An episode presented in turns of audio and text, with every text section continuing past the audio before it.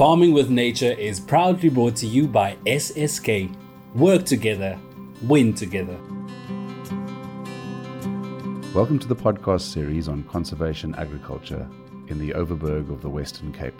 My name is Andrew Ardington, and I'm from the Regenerative Agriculture Association of Southern Africa, and I will be the host of this series. My co host is Henk de Beer.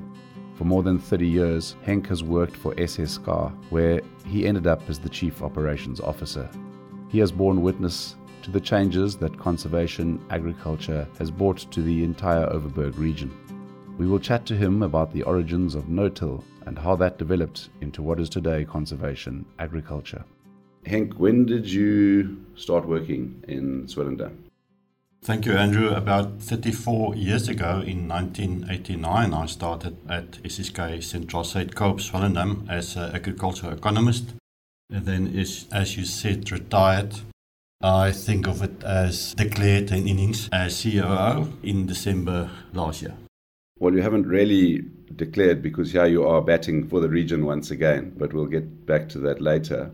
What was Swellendam like? I spent a bit of time there now in the last five or six years, and so I know the area well now. But what was the town of Swellendam like when you arrived there all those years ago?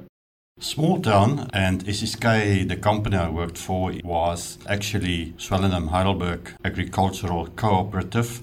Very small, very confined to that area, very diverse farming activities Grain production, I would say, was highly risky, low yields, a difficult farming era, I would say, in that time.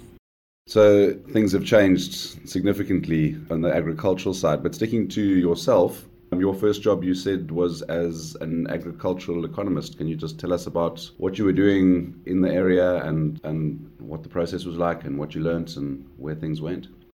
Yeah, 1989 was actually a very difficult time when I arrived there. As I said, farmers had huge debts because of grain production, grain farming that was difficult with low rainfall, low yields, high cost, and there was a lot of debt. And I think my focus at that stage was the consolidation of debts, credit applications, arrangements with financial institutions, and all those actions trying to save the farmers and keep the farmers on their farms, which is a very big focus of SSK up to today. So, your personal work was as an agricultural economist, so very involved in that economic side of things. And then in your journey, did you ever leave agricultural economics and move into management, or what was your journey through those 34 years? No, I moved to different positions in the company.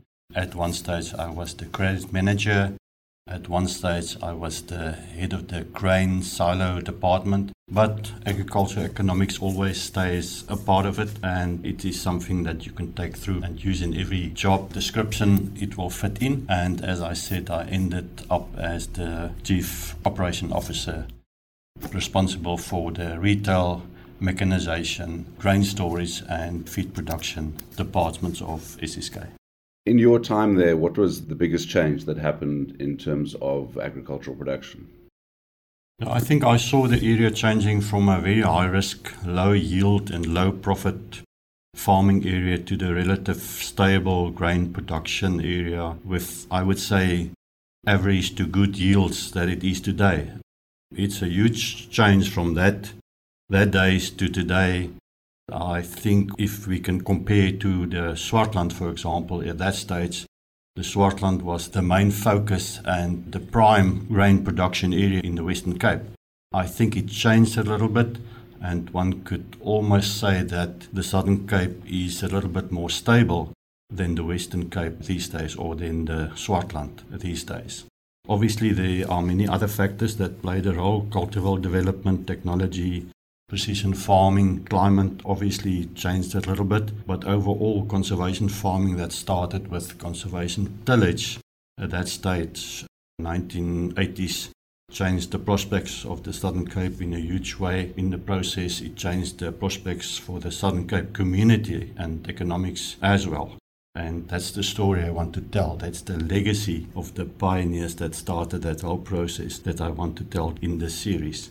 Great. That's going to be an amazing story for all of us to hear, and I look forward to it unfolding. I know a little bit about it, but I was not here at that time. I was young and in KwaZulu Natal. But do you remember first hearing and seeing no-till when it arrived here? Actually, I didn't take that much note of it at that stage because it wasn't my focus. But I can remember Jack Heeman, and as we call it in that area, the revolution. He started with no-till and conservation tillage. And progressively, that actions that he took included other farmers. And in the end, we are today, we are an area that I would say 90 plus percent of the farmers do conservation tillage and obviously then conservation farming. You know, today conservation agriculture is a defined entity. The Food and Agriculture Organization has a definition of it three pillars. First of all, minimum disturbance, then a rotation, and then leaving residue behind in the field. Do you remember that change, that sort of formalization coming in, or was it just a gradual process as different farmers carried out different practices? It was a gradual process. To my knowledge, Jack Heeman from the Heidelberg district started with the first tillage actions in early 90s and he was motivated by the Laingsburg floods in 1981. Heavy rains had also reached the Heidelberg area, and Jack noticed that his recently ploughed fields were stripped of topsoil as his other unploughed fields didn't have problem, and that motivated him to start experimenting with less tillage, ending with no tillage because of erosion. So later in the series, we'll talk to Jack Heeman's son. Jack Heeman is sadly no longer with us, but could you just give us your brief version of the legend you heard? Yeah, Jack started, as I said, in the early 1980s. That Laingsburg flooding with the erosion that he noticed triggered the whole process. So Jack stopped ploughing and he took the first steps towards a road of conservation tillage and conservation farming. Jack's son, Jacobus, as you mentioned, is still farming on the same farm, Eerstekop, in the Heidelberg district, and also follow the same principles of conservation farming. Jacobus told us that his father, in those early days, lied in his bed listening to other farmers ploughing their fields after the first rain and how guilty he felt and how unsure he felt if he was doing the right thing. And obviously, the other farmers also questioned his action. What was he doing?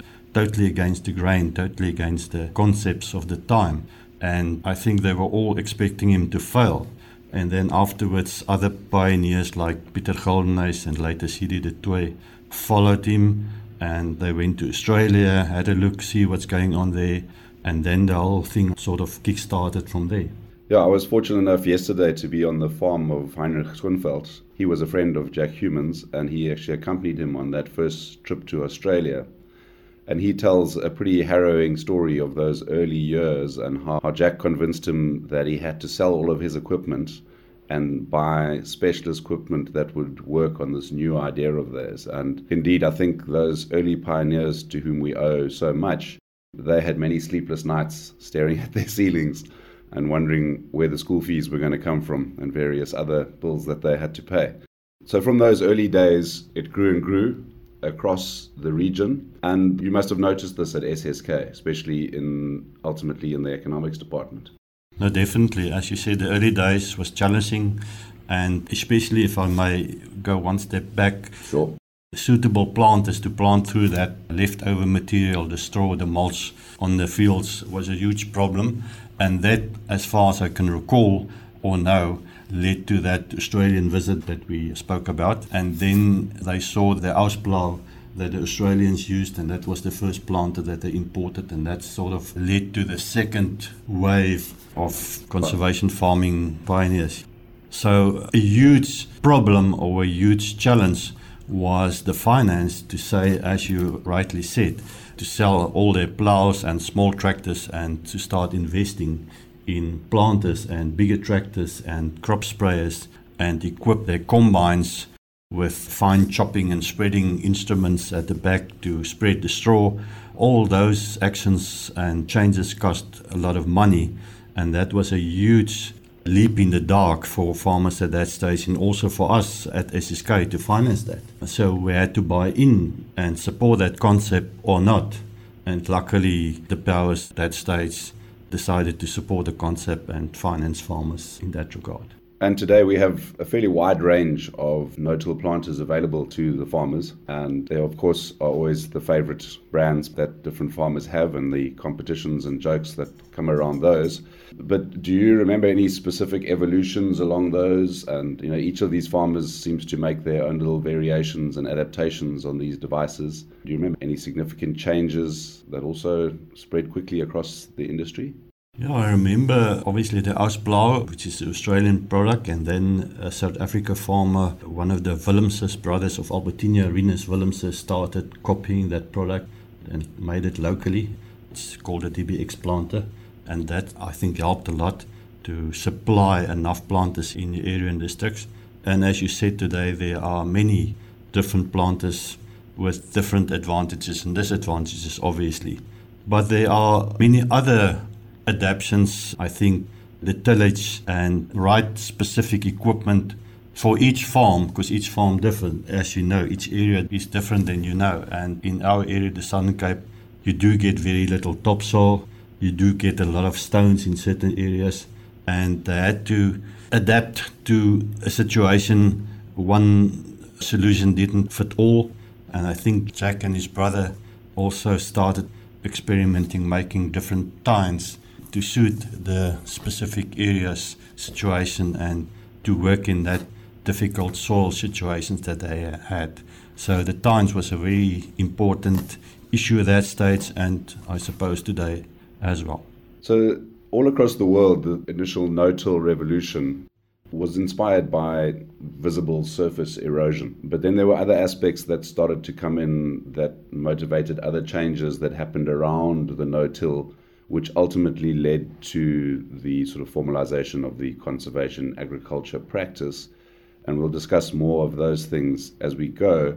But I think one of the things that has driven the adoption of no-till and conservation agriculture in the wheat region and if you look at it in terms of the whole of the country, recently a study was done by the FAO, and they said that there was an 80% adoption in the Cape, but parts of the maize regions were below 10% in their adoption of conservation agricultural practices. And one of the things that farmers always tell me about, aside from their rocks and how many rocks they're farming with, it's about moisture and how to retain moisture in the soil. Can you say anything to that? Yeah, as you rightly said, I think that's the most important advantage that came out of this whole exercise of conservation tillage erosion is one thing, but I think we moved past, and moisture preservation is number one. That's the focus of the Southern Cape's farmers to preserve moisture by working less in the soil, by keeping the mulch as much as possible on the soil, keep the soil cool, keep the soil structure and the soil texture as good as possible. So, moisture preservation is number one.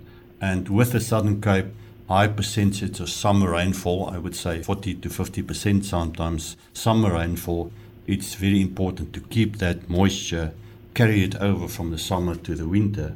And that also allows farmers to start planting, not waiting for at least 25 millimeters of rain. They can start at the right date. Plant doesn't matter what the rainfall was at that stage. They had leftover moisture in the soil they could start their planting on time, and the whole management process was done on the right time during the right months of the season because of the advantages of moisture preservation.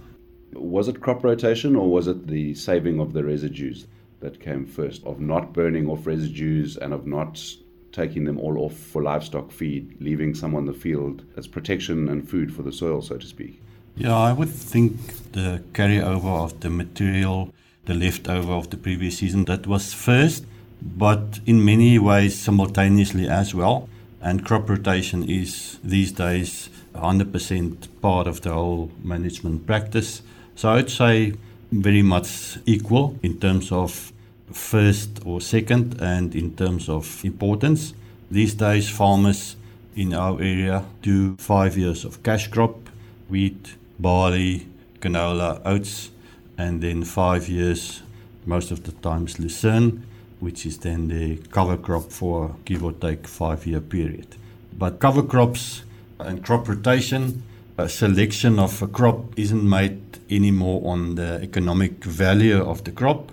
It's just as important, if not more so, that it fits into your crop rotation system.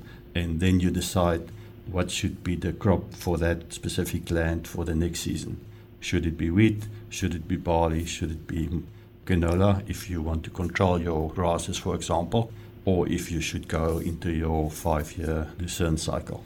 So, with these rotations and the break by many farmers of wheat on wheat production and the advantages specifically around soil pathogens and weed control that those bring, we got the rise of the canola industry in South Africa and those very beautiful yellow fields that the Overberg likes to advertise itself with. You must remember that sort of taking place and the growth of the yellow patches across the countryside. Can you talk a little bit to that? As many other things, there are different versions of that story. Who started it and who had the first canola seeds? There are a few guys that claim that situation for themselves, but yeah, I remember the first experiments that didn't went too well. And I think most of you know that Sol, the company that was at that stage started by SSK to extract the oil from the canola seeds, that didn't went well initially as well before they sorted out the technical issues. But yeah, I remember the start. And I think the biggest problem until recently was the fact that they didn't get the yields that everybody expected. The average yields until very recently was one and a half tons a hectare. And I would say only in the last five years things changed. And now two to two and a half tons a hectare is more the norm than anything else. And with the price of give or take 11,000 Rand a ton, you can think what huge difference that makes in the economics of the whole crop rotation and production of canola. These days, the production of canola is increasing by huge percentage every year. The biggest problems, I think, these days is the availability of seed. Yeah, we hear that a fair amount from farmers and, and also the availability of new varietals. It's a sore point for many farmers. Yeah, the variety is one thing. I think more so the logistics to get the seeds here in time from Canada or South America or Australia to get the seeds here in time and to get the right amount of seeds because you have to plan two years ahead to get the right cultivars. As you know, it's not an easy situation to plan for because things change in 24 months yeah, it, seeds are becoming a serious problem that there needs to be some collective action on. So, could you, with some degree of confidence, say that the evolution of conservation tillage into conservation agriculture and the adoption of that across the Overberg region has really significantly impacted upon the economy of the whole area and stabilized it and created the capacity for the addition of products from the area like Southern Oil and Erica Mills, etc., etc. Definitely, one could argue there are many other factors, including cultivars, including maybe subtle changes in rainfall or climate, technology changes and whatever. But I am very certain that conservation tillage, conservation farming is the one big change that led to a very unstable, a very high risk grain production area to what we have today. A very stable area with a very good average yearly yield with good return on investment.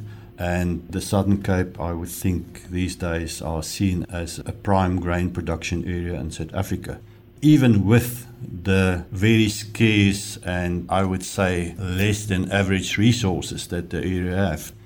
The area doesn't have very good soil, low rainfall, very warm summers, not very cold winters, but in spite of that, we made huge steps forward.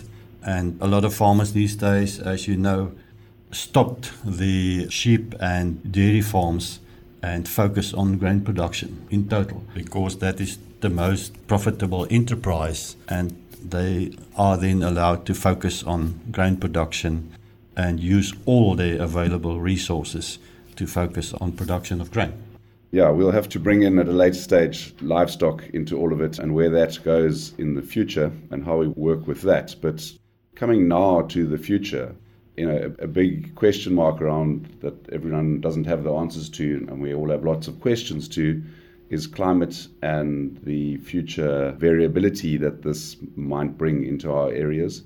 You know, reduction in overall rain, rain coming in larger, less frequent events, etc. And you know, I think the work done on the conservation agriculture development in the wheat region is putting the region in a fairly good position to work forward with those problems that we are now going to have to add to our list of problems. What are your thoughts on that?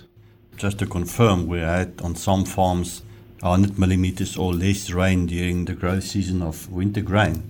And in spite of that, we had an average yield this last year. That is wonderful. But I must say that the previous year's summer rainfall was quite high. And with the system that we have and the carryover of the moisture from the previous high summer rainfall to this year probably helped a lot. That won't happen every year, and you won't be able to produce an average yield with 100 millimeters of rain each and every year. Although the risk is that farmers may think so, and that farmers may tend to risk a little bit too much on the system. And we all know, given input costs, what the risks are and how big the impact of a crop failure can be in any district, and especially in ours. So that's a little bit of a concern. I think everybody in the business of financing knows that and are a little bit worried about that. And it leaves the big question of what is next? What does the future hold? And what should be the next big step for conservation farming? Yeah, that really is the big question. We have a great history here, and your life, your lived experience of being in the middle of it all and watching it change bears great testimony to that. But now we have to plan for the future. You know, for me, a major issue is energy. The cost of energy just rises, and let's leave Eskom out of the conversation because otherwise it might go nasty but just in terms of all energy, you know, whether that energy is the energy in your diesel or the energy in your fertilizer or the energy in your chemicals or the energy in harvesting feed for animals, all of that energy is just going to get more and more expensive. And I think that the pioneers of the future are going to have to focus on solving those problems to bring continued stability to the region. Yeah, we moved from a high diesel consumption exercise to a very lower diesel consumption exercise if we can only focus on diesel. But as you right say, now the next step is how do we address the herbicides and insecticides issue and the fertilizer issue. Especially for me, I would like to see less or more environmentally friendly chemicals, the use thereof, the availability thereof. I think that's essential uh, hopefully more crop options as well, either cash or nitro fixing legumes in that five year resting period. So, huge challenges lying ahead to uh, keep evolving and to keep up with all the challenges that nature brings. Indeed. I was talking to a conservation agriculture farmer up in the Kroonstad region, and he points out regularly that the only constant is change. And we're in trouble if we don't keep changing with change. Yeah, if I may add on that one, further development also in terms of change is the development and quick evolving of technology and precision farming. That'll keep on coming. And obviously, farmers need to take note of that and need to embrace that. But on the other hand, that'll cost a lot of money and that increases the risk. And unfortunately, from my personal perspective, that also will lead to bigger farming units to afford the new technology and equipment, obviously, which probably is the right thing in terms of economics. But in terms of social welfare and rural areas development, I would say not so much. Yeah, I have to agree with you there. But before we go into that, just precision agriculture. Lots of listeners are probably not aware exactly of what that is. Can you just give a little description of what that entails and what it means and the pros and cons? I think you mentioned the biggest con, that being the cost of it. I'll try my best. Precision farming, I think that starts with soil samples and the precision applying of fertilizer on specific square meter areas according to the needs of that specific area of soil. It also can flow over to your use of chemicals, herbicides specifically, on certain specific areas with control applying of the chemicals only where it is needed at that specific area. So less waste, and then it moves on to the monitoring of your crops, the yield, and planning according to the potential of every hectare or square meter of soil on your farm. Measuring the soil and treating each area that's different differently as you go along. But as you said, in order to do that, you have to have a, a clever tractor and a clever planter. Yeah, so there are so many things out there now. If you think back to those early days when Jack and Heinrich and others flew over to Australia and came back with an idea, because that was all there was, there was nothing. Today, the farmers are almost facing the opposite problem. They've got a very wide array of choices and things to look at. And the other thing is that you're mentioning there is farmers going out of business and the consolidation of farms and farms coming into bigger areas. And that certainly does have a negative impact upon the most importantly the municipality and the functioning of the towns etc people could say that it's good because it's becoming more and more efficient and therefore it's keeping this concept of keeping food prices down. But then on the other side these small towns suffer in this situation. If i can interrupt you there i don't know if everybody knows living in cities the huge influence that the farming community has on a small town. Like Swellendam for example you can see the changes almost immediately after a difficult or uh, less than average crop. It is very noticeable in every little small town that farmers do struggle, and you can see that in their spending, and their spending is so important to the, the whole growth of every town in the rural areas that it makes a huge impact, and you can see that.